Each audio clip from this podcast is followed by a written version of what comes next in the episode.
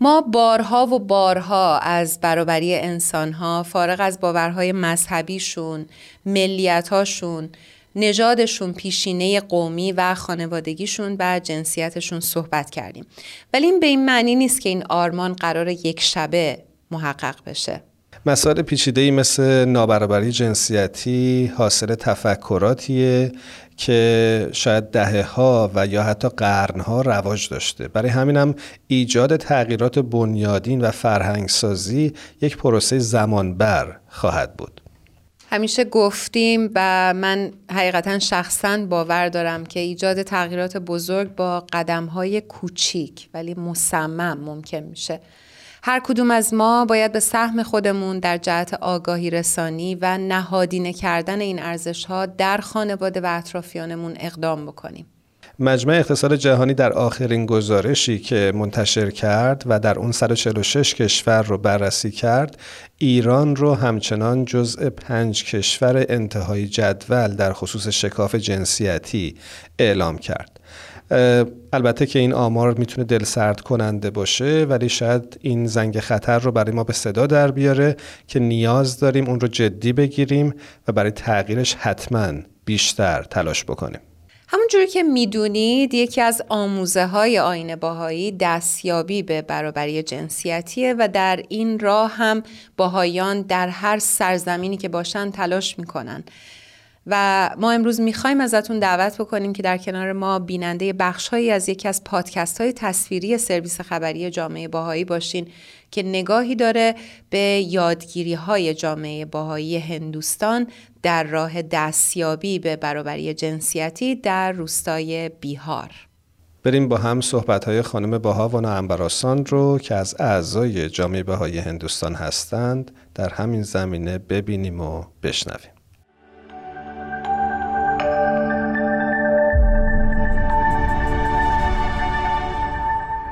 You're listening to the Baha'i World News Service. Now live at local house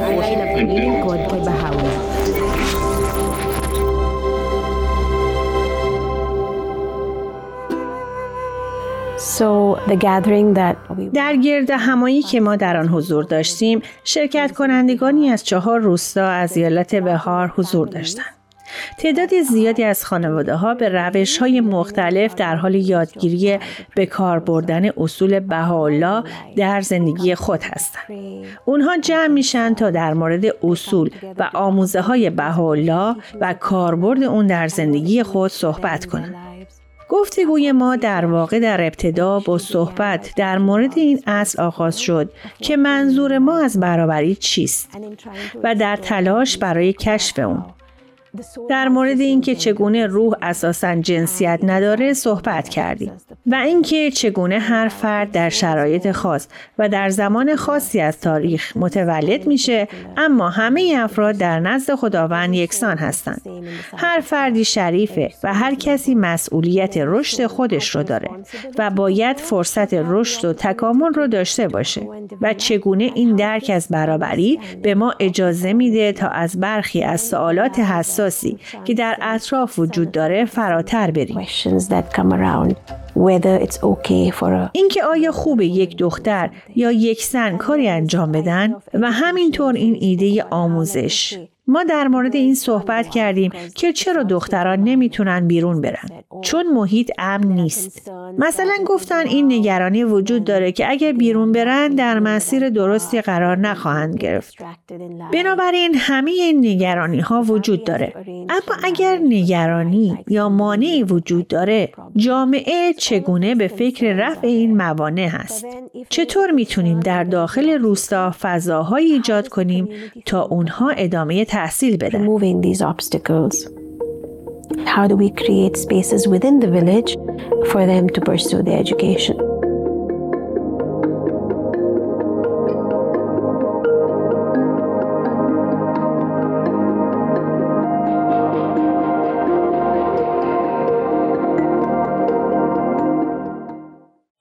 می‌دونی داشتم تو همین چند دقیقه که خانم انبراسان داشتن صحبت می‌کردم به این فکر می‌کردم که چقدر طرح مسئله مسئله مهمیه.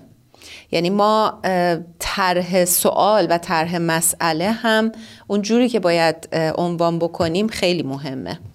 آره چون فکر کنم اگه درست انجام نشه و مطابق با واقعیت های اون جامعه یا اون جغرافیا نباشه در نهایت هر اقدامی هم که انجام بدیم به شکست منتهی میشه. و این واقع بینیه توی طرح مسئله خیلی می‌تونه مهم باشه. خب بریم ببینیم چه کردن در ادامه. ما سعی داریم جریان تکامل هر فردی در روستا را از دوران نوزادی تا 18 20 سالگی توصیف کنیم. این جریان چه شکلیه؟ تا سه سالگی اکثر کودکان تحت مراقبت مادر هستند و خانواده دور اونها هستند. بعد برای یک بچه پنج ساله چه گزینه هایی برای پیشرفت وجود داره؟ از نظر آمادگی برای زندگی جایی که می‌تونن رشد کنن کجاست؟ جایی که بتونن پیشرفت کنن. چه فرصتهایی برای پیشرفت روحانی دارن؟ چه فرصتهایی برای تحصیلات آکادمیک خوب دارن؟ چه دروسی بهشون تدریس میشه؟ و همه اینها تا سن 18 20 سالگیه. و بعد باید از خودمون بپرسیم که آیا اینها برای پسران و دختران هر دو وجود داره؟ و وقتی این سوال رو می‌پرسیم توصیف زندگی یک دختر از یک سن خاص متفاوته. در برخی از روستاها هنوز هم ازدواج در سنین پایین وجود داره. اونها توضیح دادن که چگونه از زمانی که در کلاس هشتم یا نهم هستند دختران نباید به مدرسه برن. به عنوان مثال برخی از روستاها دارای مدارسی تا مقطع ابتدایی و برخی از اونها تا مقطع راهنمایی هستند. اما بعد برای تحصیلات دبیرستان که در روستاشون امکاناتی وجود نداره باید به یک روستای دیگه برن و چون مدرسه در روستا نیست این خانوادن که تعیین می‌کنن که می‌خوان دختر را به روستای دیگه بفرستن یا نه و بعد در مورد ورود به مقطع کارشناسی درصد کمی از اونها واقعا دنبالش هستند. ما پسران جوانی رو داریم که برای تحصیل به بیرون از روستا میرن اما دختران نمی‌تونن بیرون برن.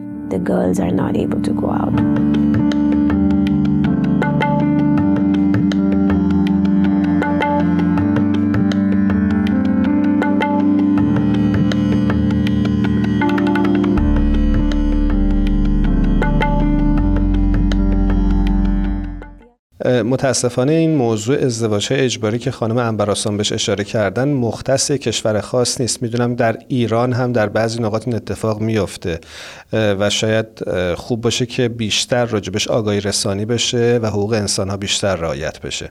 نکته ای که من از تو صحبت های خانم انبراسان متوجه شدم هم خیلی واقعیه. یعنی مسئله که دغدغه دارن برای امنیت بچه هاشون که نرن مدرسه هم واقعا یه حقیقت یه واقعیتیه که توی جامعهشون هست. ولی هیچ مشکلی به نظرم بدون راه حلم نیست. یعنی همونطور که دارن اشاره می‌کنن خب واقعیت هندوستان اینجوری هست ولی خب خیلی اقدامات میشه براش انجام داد که این اتفاقات نیفته برای بچه ها بریم ادامه صحبت های خانم انبراسان رو بشنویم. موضوع دیگری که صحبت کردیم آداب و رسوم خاصی بود. که دقیقا با جنسیت مرتبطه.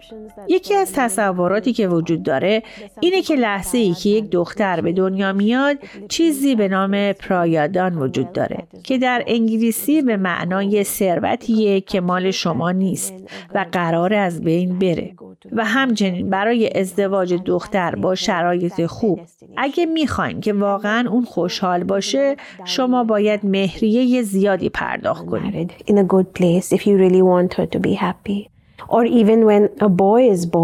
یا وقتی یک پسر به دنیا میاد شور و هیجان وجود داره و نحوه جشن گرفتن با جشن تولد یک دختر بسیار متفاوته. البته در بعضی جاها خانواده هایی هستند که حتی وقتی دختر به دنیا میاد شکرگزاری می‌کنن اما در اکثریت اگر دقت کنید هنوز نگرانی های بسیاری وجود داره و هنوز این تصورات وجود داره. زیرا شما نقش این دختر رو به عنوان کسی می‌بینی که قرار فقط تو خونه باشه. البته تلاش های زیادی از سوی دولت برای تغییر این دیدگاه صورت گرفته. و کارهای زیادی انجام شده. اما هنوز حتی در خانواده های تحصیل کرده هم گاهی این تصورات غلط وجود داره. مثلا در یکی از ایالت ها اخیرا بحث می کردیم که دختران جوان زیادی داریم که الان درس می‌خونن و بعد شروع می‌کنن به تحصیل در مقطع کارشناسی در رشته های مختلف مثل پرستاری، حسابداری و غیره. اما بعد ازدواج می‌کنن و میرن و هیچ زمینی وجود نداره تا از این همه آموزشی که دیدن استفاده کنن.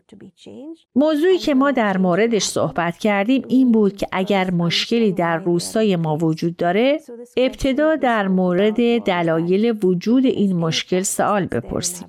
به عنوان مثال تمام تصوراتی که در مورد دوران پریود یک زن وجود داره یک تابوست. شما در مورد اون صحبت نمی کنید. زن در این دوران بسیار ناپاک تلقی میشه و اجازه نداره وارد فضاهای خاصی در خانه مثل آشپزخونه یا جایی که در اونجا خدا را میپرستن بشه. زنان حقیقتا در گرد همایی تونستن به روشی بسیار علمی دلایلی که ممکنه به اون علت این اعمال رخ بده رو توضیح بدن. اونها توضیح می‌دادند که خانم ها در این دوران نیاز به استراحت دارن. نیاز به توجه بیشتری دارن. باید غذای مقوی بیشتری بخورن و نمی‌تونن کارهای سنگین انجام بدن. معمولا این زن هست که در واقع صبح زود از خواب بیدار میشه و اولین کسیه که در خونه بیدار میشه. همه چیز رو آماده می‌کنه و سپس به مزرعه میره و او آخرین کسیه که میخوابه و آخرین کسیه که هر چی باقی مونده رو می‌خوره. پس خیلی زیبا در جمع هدف از این کار را بیان کرده. ما چگونه این طرز فکر رو تغییر بدیم؟ سوال دیگه که از خودشون می‌پرسن اینه که معمولا این محیط ناامن در روستا به خاطر تعداد افراد انگشت شماری است و کل روستا ناامن نیست. پس اهالی روستا به جای ترس از این تعداد انگشت شمار برای رفع این چالش چه کاری می‌تونن انجام بدن و چه کسی از جامعه می‌تونه به این موضوع رسیدگی کنه تا روستا به محیطی امن برای زنان و دختران تبدیل بشه تا اونا بتونن برای درس خوندن بیرون برن. For girls and for women, and they can go out for their studies.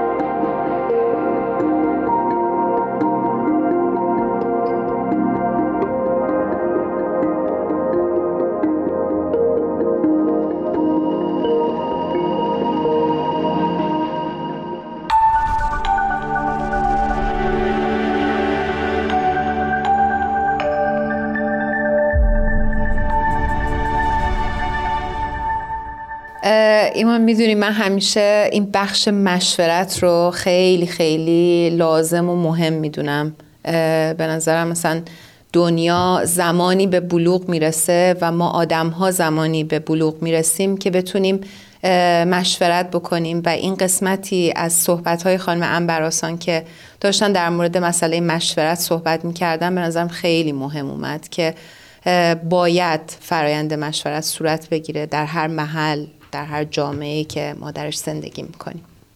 آره چون فکر کنم اینجوری یه فرصتی به همه اعضای اون جامعه میده که راجب تفکرات رایج و حتی باورهای سنتیشون تجدید نظر بکنن. آره هم این مسئله همین که جای رشد داره و هر محله هر انسانی باید روی این مسائل کار بکنه. بریم ادامه داستان رو بشنویم. نکته دیگه که اونها در موردش صحبت کردن اینه که اونها می‌خوان بسیاری از شیوه ها رو زیر سوال ببرن. زیرا در حال حاضر باید همه چیز رو زیر سوال ببرن.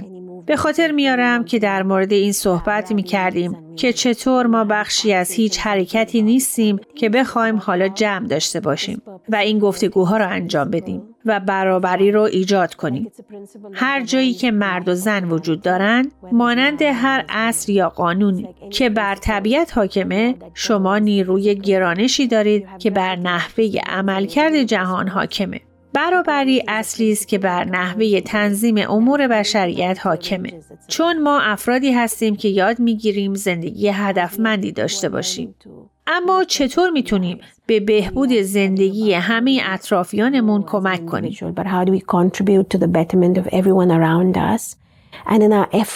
و در تلاشمون برای ادامه زندگی که در اون می‌خوایم دنیای جدیدی بسازیم سعی می‌کنیم اصول برابری و عدالت رو ترویج کنیم. و در پرتو این اصله که می‌خوایم تمام تلاش خود را به کار بگیریم تا اطمینان حاصل کنیم که آیا من هر روز در این باره تلاش می‌کنم یا خیر. بنابراین اگر ببینم در خانوادم داره مشکلی به وجود میاد یک سال از خودم می‌پرسم که چرا من اجازه دارم برم تحصیل کنم ولی خواهرم اجازه نداره. من سوال می‌پرسم تا دلیلش رو بفهمم. و وقتی دلیلی ارائه میشه بررسی می‌کنم که آیا با اعتقاد من به شرافت انسانی و یا اعتقاد من به فرصت رشد برابر برای همه مشارکت در جامعه مطابق هست یا نه.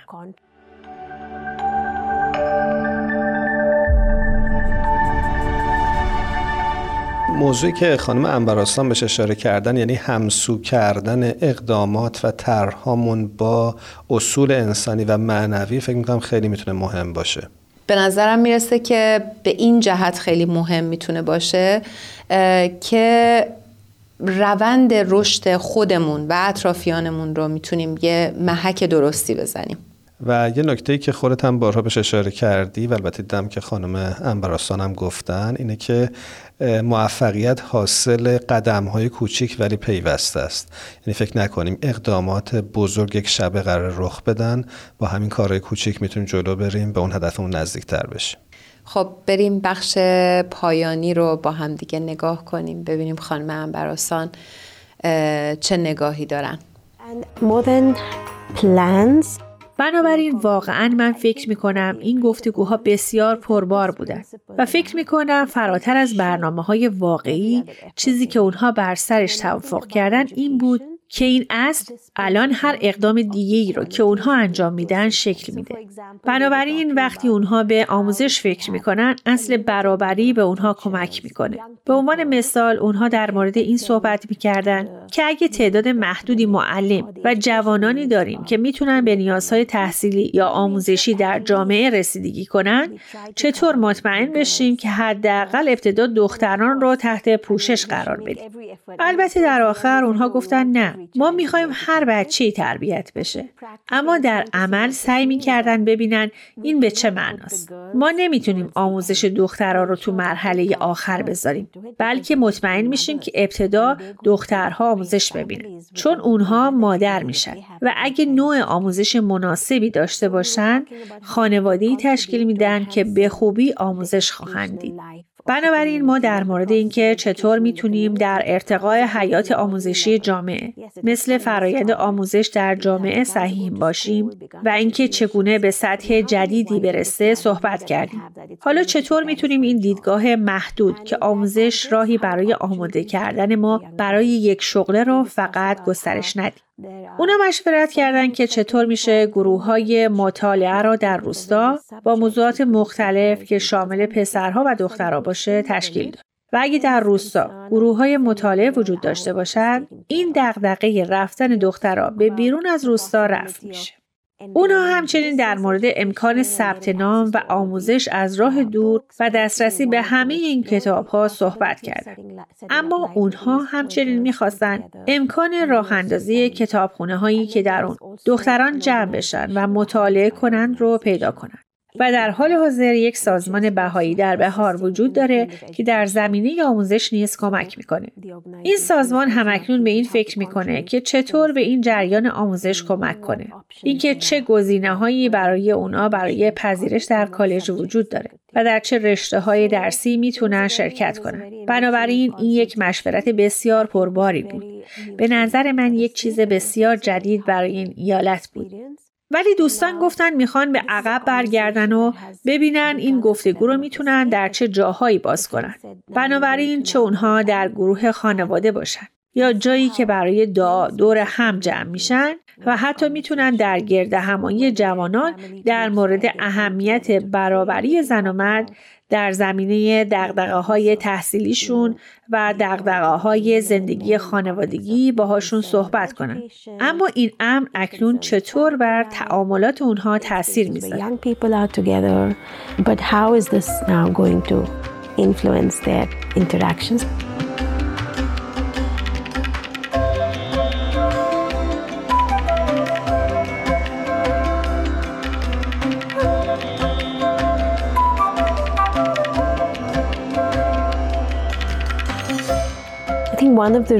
فکر می کنم یکی از دلایلی که این گفتگو به این زیبایی انجام شد این بود که اعتماد زیادی در بین اهالی روستا رشد کرده. گروهی از دوستان هستند که با هم این مسیر خدمت رو طی کنند و تلاش کنند منظور از پیشرفت سطح تحصیلات و زندگی این جامعه را درک کنند. اونها به صورت روزانه به همدیگه کمک کنند. پیوندهای میان خانواده ها با جمع شدن برای دعا به درگاه خدا قوی تر میشه.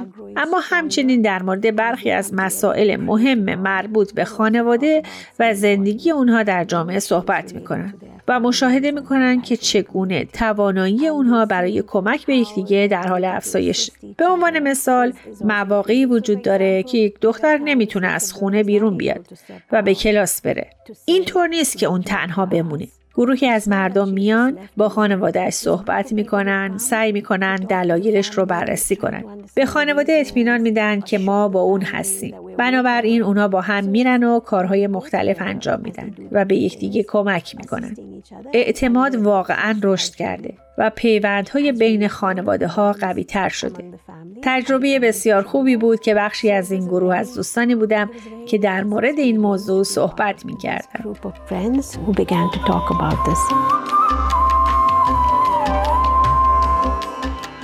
You've been listening to Insights from the Field, a podcast series from the Baha'i World News Service. For more stories and podcasts, visit news.baha'i.org.